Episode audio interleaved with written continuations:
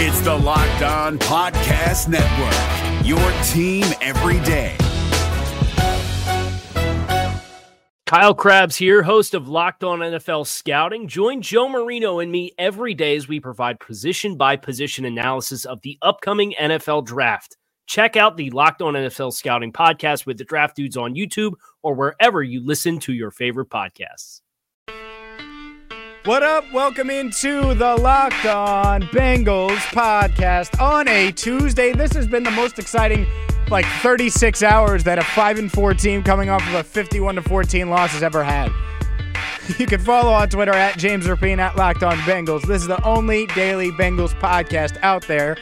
I'm James Rapien. I cover the Bengals for ESPN 1530 in Cincinnati. Subscribe, iTunes, Google Play, Spotify, Stitcher, wherever you get your podcast, including the iHeartRadio app. Let's dive into it. Hue Jackson is back with the Bengals today, according to Ian Rapoport of NFL Network. Dave Lapham on that in a few minutes here. I talked to Dave Lapham on my radio show earlier today, on ESPN 1530. This is when, and I tweeted this out yesterday, if you follow on Twitter, I said, imagine a world where Hue Jackson came back after Teryl Austin got fired, and I hope you listened, because I knew there was a pretty good possibility, and it happened. And I think you knew, too, yesterday when Marvin Lewis had this exchange with the media. I couldn't be there for this press conference yesterday, but this is what happened the other day, Monday, at Paul Brown Stadium. How do you coach the defense and the team? I got a plan. Just have to watch and see. Do you need somebody to help come in and help you with some of those extra responsibilities? Just have to watch and see. Would that person be named Hue Jackson? Watch and see. And that's when the speculation started, but it seemed pretty obvious, right? Hue Jackson's going to be back. I tweeted it on the 29th when he was fired by the Browns. You know who else tweeted it? Paul Daner Jr., Katherine Terrell, and literally, probably. How about that for a back-to-back? But almost every Cincinnati media member, when's Hue Jackson coming back to Cincinnati? It seemed like a foregone conclusion the moment it happened. And yesterday it did. Last night it did. Hue Jackson back at Paul Brown Stadium, according to reports. Here's what's interesting. I just wonder if he's going to be as innovative in Cincinnati now with this is his third stint here, as he was with the Cleveland Browns. I like being cutting edge. I try to be innovative and cutting edge on offense. We want to be innovative and cutting edge on everything that we do in this building, because eventually everybody's going to be doing what we're doing. And that's the fun part about this. That's from his introductory press conference back in 2016. So that's not fair. I'm being mean to Hue Jackson. Honestly, I think he's a good coach. And coming from a guy like me who, guess what I've been? Very critical of the Bengals over the past few weeks. Their lack of aggressiveness. Their lack of being proactive. They were the opposite of proactive. Very reactive. And even this, I think, is a week late. Why wouldn't you move on from Teryl Austin a week ago during the bye week? Why wouldn't you bring in Hue Jackson on the bye? You have a huge game on Sunday against Baltimore. And you have all these moving parts. So you certainly wonder if that's going to be a distraction. Overall, though, I get the point. I understand it. Be aggressive. Marvin Lewis didn't like what he was seeing from the defense. He said, you know what? If we're going to go down, if we're going to lose, we're going to lose with me calling the shots. I would do that. You would do that in any job. If you're the head man, if you're the manager, if you're the coach, if you're the owner, and you're the guy making the decisions, if you own a company and you're like, you know what? I need to be on the sales floor more. If we're going to go down, we're going to go down with me trying to sell my tail off. If that's the case, then that's the case. It makes a lot of sense to me, and I certainly understand that aspect. I like the Bengals' aggressiveness. You just wonder what kind of role Hue Jackson's going to have. Ian Rapoport's report basically said, yeah, no title yet. I would say assistant head coach, associate head coach. Seriously. And if I'm Hue Jackson, I tweeted this out this morning, there's a video of him dancing. I'm dancing. Because there's one owner in the NFL that would hire a guy like Hue Jackson to be head coach, an 11-44-1 coach, and it's Mike Brown. Mike Brown would ignore that if he thought Hue Jackson was the best man for the job. I'm not saying he'd ignore it just to be lazy, But if you thought Hue Jackson could be the coach in waiting or be the coach, and you certainly wonder that, and you'll hear what Dave Lapham thinks about that coming up in a few minutes here on the Locked On Bengals podcast. It's very interesting, isn't it? It is very interesting that we got here, that we're here. I mean, Teryl Austin out, Hue Jackson in, Hue Jackson now associate head coach with Marvin Lewis, defensive coordinator. Just it's weird. It's unique. And it will be really interesting to see how it all plays out. He can help with the Cleveland Browns game plan. Look, Hue Jackson tied Pittsburgh this year. That's better than the Bengals. He beat Baltimore. You're telling me he can't help at in some capacity there? He caused the Browns to have all kinds of losses. They were 3-36-1 when he was there. You're telling me he can't help you beat them twice? Hue Jackson might be able to help. And I'm interested in what capacity, how he helps. If the succession plan is back on, it feels like it, doesn't it? And if that's the case, how do you feel about it? I want you to drop me a line at on the Locked On Bengals hotline, 513-666-0328. You can also tweet me at James Rapien at Locked On Bengals, or email me James Rapien at ESPN1530.com. Up next, Dave Lapham. Going to join the podcast. My conversation with him, really good stuff from Lap. You'll hear that next here on the Locked On Bengals podcast. If you're looking for the most comprehensive NFL draft coverage this offseason, look no further than the Locked On NFL Scouting podcast. Join the draft dudes, Kyle Krabs and Joe Marino, as they go position by position through the NFL free agent class and into the star-studded crop of college stars who will be selected in the 2024 NFL Draft. If you want to know who your favorite NFL team should be adding to its roster, you need to check out Locked On NFL Scouting, available on YouTube and wherever you get your podcasts. Part of the Locked On Podcast Network, your team every day. I'm James Rapien, and this is the Locked On Bengals podcast. Thanks for tuning in on a Tuesday. I caught up with Bengals color analyst Dave Lapham earlier today on ESPN 1530. I like the fact that they were willing to approach this in an aggressive way. They didn't like what was happening on defense, so guess what? Now Marvin Lewis is taking over play calling, and Hue Jackson's coming in as well. I don't know if it's going to work, but I do like the aggressive mindset. Yeah, I think that it had to be done. I think Marvin, in his press conference, addressed the fact that what he saw on the sideline, from players' reaction coming off the football field. I don't know what the interaction was like between, players and coaches. He just didn't like it, though. Obviously, there was something missing. It just didn't work. The connection wasn't there. It was disjointed and dysfunctional. And then, the results proved that. The proof was in the pudding. You gave up 480 yards to Pittsburgh, and then you give up 500 yards 3 straight games after that. I could have very easily given up 500 yards 5 times this year. They've given up over 480 yards or more 5 times. So, that's just not going to cut it.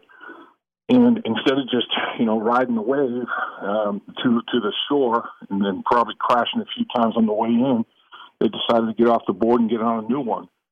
And, this is a very kind of a unique situation. I think that the Bengals are pioneering something here. Bringing somebody in to do some of the head coaching, game management duties, and some of the administrative duties that the head coach has to do during the course of the football game. Because Marvin is going to be, tied up with with his defensive football team. He's going to be huddling up with them, making adjustments as they come off the sideline. He won't be able to stand on the sideline and look out at the field of play and say, should we challenge that? What about that spot for, third down? Is it really fourth down and one, or is it really a first down? All those kind of things that have to go on. You needed somebody to alleviate those responsibilities, and Hue Jackson, having been fresh off head coaching situation and maybe his best friend, they're like brothers, and I think whenever you put together a coaching staff. I remember talking to Bob Stoops one time at Oklahoma when he was putting his coaching staff together. And he picked his brother Mike to be his defensive coordinator. And I said, boy, that little nepotism there. And he just started laughing. He said, you know what?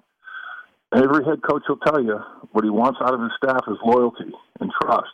He said, who can I trust and who will be more loyal to me than my brother? I'm like, yeah, it makes a lot of sense. And Hue Jackson and Marvin Lewis have been able to do a lot of things together, and they're closer than a lot of brothers I know. So yeah. I think the trust and loyalty is going to be there big time.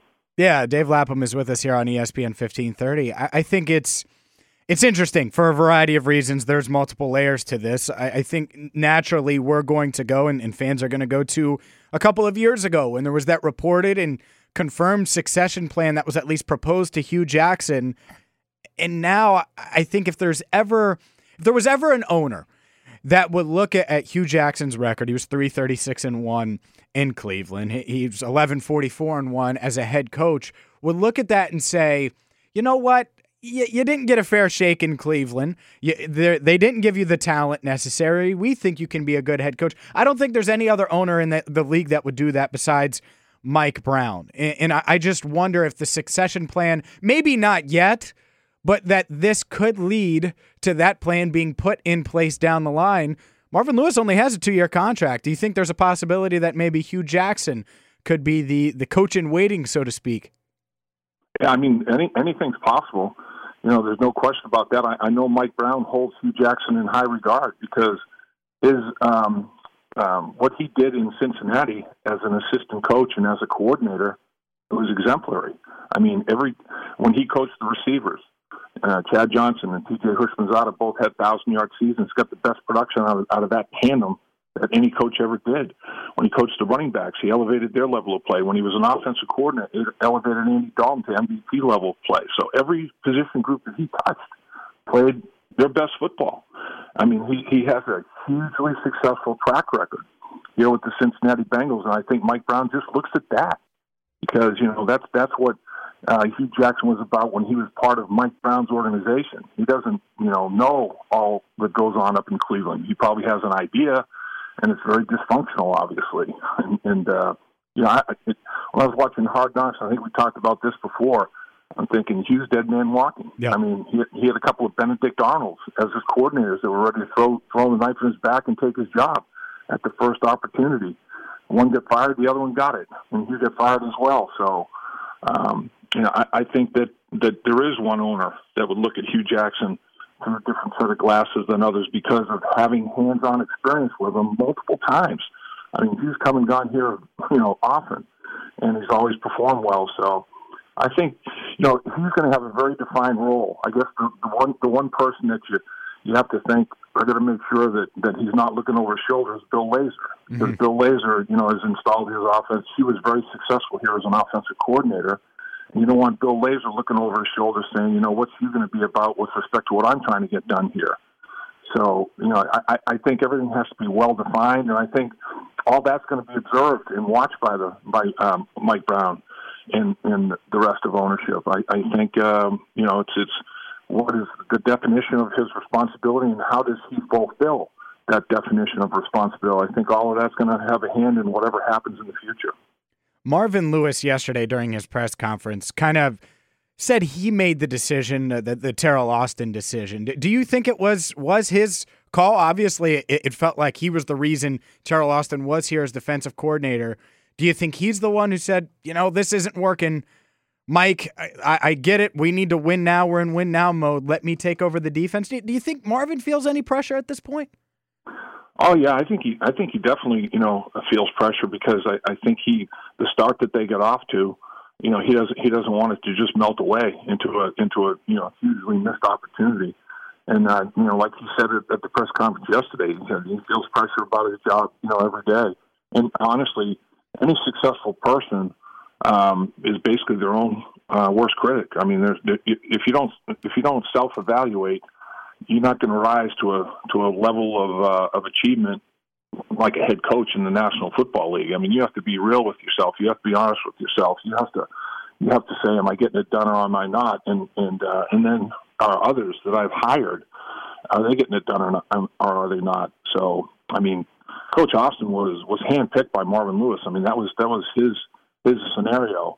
Those guys go all the way back to when Marvin Lewis was an assistant at University of Pittsburgh when he was in the early stages of his coaching career. You know, Coach Austin was a GA, a coaching intern basically, and his mentor was Marvin Lewis. So he's known him for years. I mean, their families are close. It had to be a gut-wrenching decision for Marvin Lewis to pull the trigger, you know, that he had to pull. And it's very, very difficult in this profession for sure to let people like that go. I mean, he certainly didn't expect it to unfold the way it unfolded. I think that the most shocked person probably in the entire league and definitely in the entire organization, you know, is Marvin Lewis, that it didn't pan out any better than it did. Dave Lapham is with us, and Teryl Austin, obviously they move on from him. Can Marvin Lewis, and people look back, and obviously Marvin Lewis was the defensive coordinator for the 2000 Ravens. That was 18 years ago. Can he dial it up again and be that guy? Is it fixable given the roster flaws and injuries that this defense has had? Well, that's the thing. In that 2000 season, when they still hold the record for fewest points allowed in a 16-game season, he had a bunch of Pro Bowlers and future Hall of Famers. I mean, he had unbelievable talent. And great talent always makes you a brilliant coach. There's no question about it. And I did a game or two when he was defensive. I remember doing the Baltimore Ravens, New Orleans Saints game when Marvin was defensive coordinator in that stretch with the Baltimore Ravens. And you know, the players that they had did that game on NBC, and the players that they had, and remember interviewing some of those players and Marvin himself, you know, in production meetings and everything. And they had it going. I mean, they had it rolling, and that team was totally confident in their coach. The coach was confident in the players. You know, there was mutual respect there. You know, it was pretty dynamic. So football is different. The game has evolved since then, since the 2000 season. But football is still football, and I think some of the things that Marvin, the crux of the problem in his estimation is there was too much gray area. Guys weren't exactly sure of what they were supposed to do and how they were supposed to do it, and they were playing passively as a result of it. And you know, if you are unsure of your responsibility, your confidence is nil. And when you don't play confidently, you can't play fast. You know, and the big mantra during the bye week was, let's simplify so we can play fast. The first offense we play is going to be playing at warp speed. We got to play fast. Didn't happen because there was a lot of confusion when they did their motions and the speed of the motions and everything else. You know, instead of trusting their eyes got crossed. They were cross-eyed. So, you know, you can't play that way. You can't play if you don't know exactly and 100% in your mind. I got to get there, and I got to get there now, instead of like, ooh, should I go there or should I go there? You can't have that. And I think that's what the biggest thing with him is, he's going to make sure everybody knows exactly. He's going to drill it into their heads, exactly what you're supposed to do, where you're supposed to be, how you're supposed to get there, when you're supposed to get there, why you're supposed to get there. There's not going to be any questions. And if you have a question, don't be afraid to ask. Don't go out there with uncertainty in your mind and then make mistakes. Ask. Before, not after the fact. Be proactive, not reactive. I think all those things are going to be, you know, hammered. Detail after detail is going to be hammered. The preparation is going to be different. Like you said in the press conference, you know, they better watch out what they ask for, what they wish for. And the players that I talked to said, yeah, he put his foot down in that meeting, and they're going to go to work. And he's going to grind them. He's going to grind them pretty good. Are you surprised they made this move now and not during the bye week? I asked Marvin that, you know, at the press conference, and, you know, I think he probably, in his mind, wanted to see, okay, during the bye, can Coach Austin, you know, can he make some adjustments? Can he make it work? Can he make it happen? Because honestly, when I saw them at training camp and saw them running around after every incompletion, picking it up like it was a fumble, you know, and running to the football and doing all those things, I thought, man, they're playing fast. These guys are into it. They're buying what he's selling. Watching what they were doing in the preseason or training camp and in the preseason, and then watching them over the last month, it was stunning the free fall that took place there. I've never seen anything like it. And at that point, I think Marvin, when he saw the players on the sideline and when he heard things that he heard, like after the Pittsburgh game, Vontaze Burfict in the tunnel, you know, on camera, knowing it was on camera, saying, "Why did we run cover zero? Why did we have nobody back there in the middle of football? For we never practiced that." In a situation like this. So he threw his coordinator under the bus. Mm-hmm. Carlos Dunlap saying, you know, this is the definition of insanity, doing the same thing over and over and expecting different results, basically throwing the coordinator under the bus. I mean, at that point, they did not have confidence in the guy making the calls. And, you know, as a head coach and a former coordinator himself, he knows that you can't have that.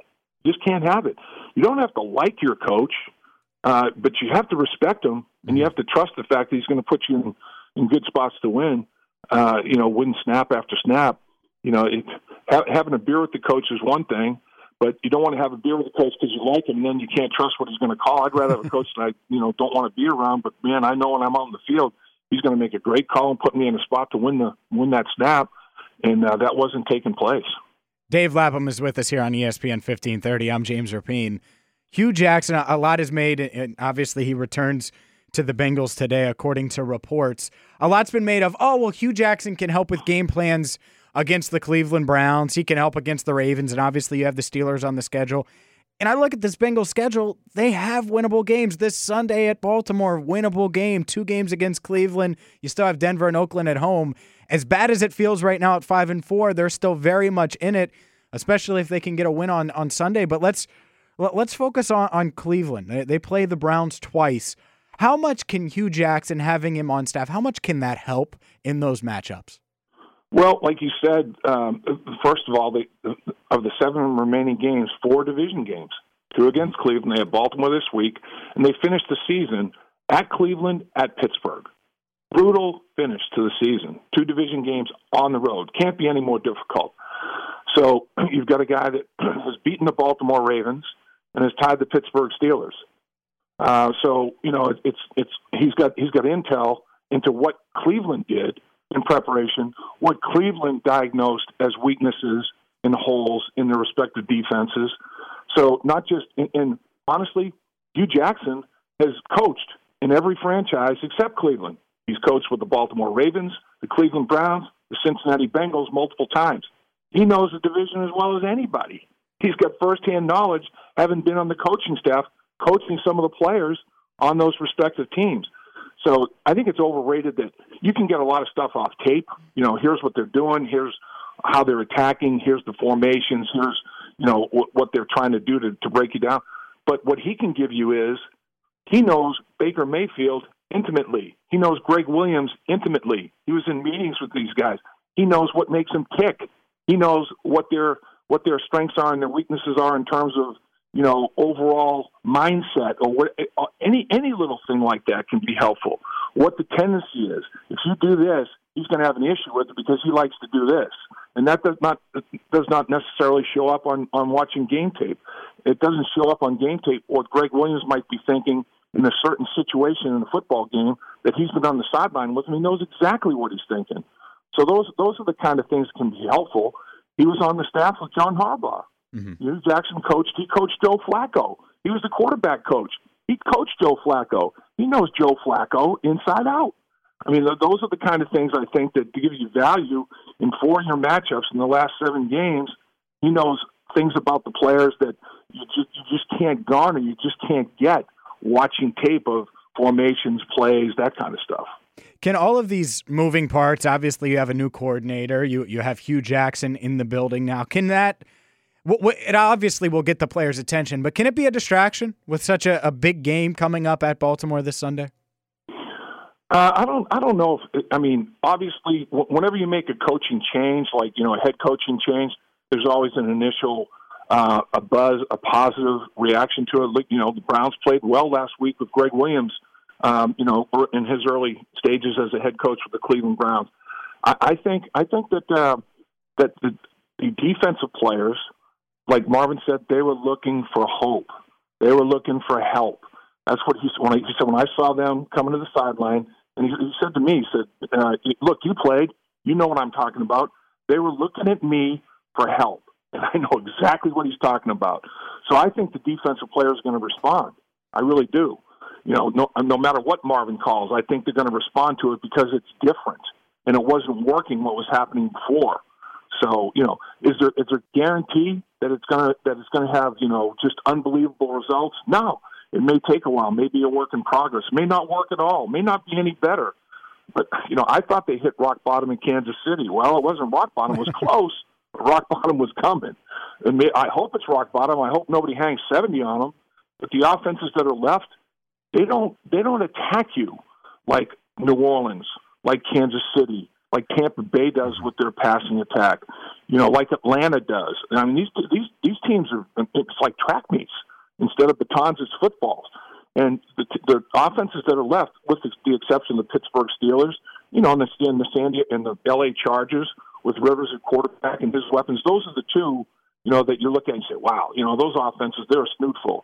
But the others, they don't, it's not warp speed. It's not all this motion and movement with guys that run, you know, sub 4.340, you know, it's a different kind of animal. So I think it's going to look like, you know, being exposed to that warp speed stuff, and then now you change your coordinator and you're doing things differently, and they don't know exactly what Marvin Lewis is going to do. They probably have an idea, but, you know, they have the advantage of, the newness of it. What will he really do? How different will they be?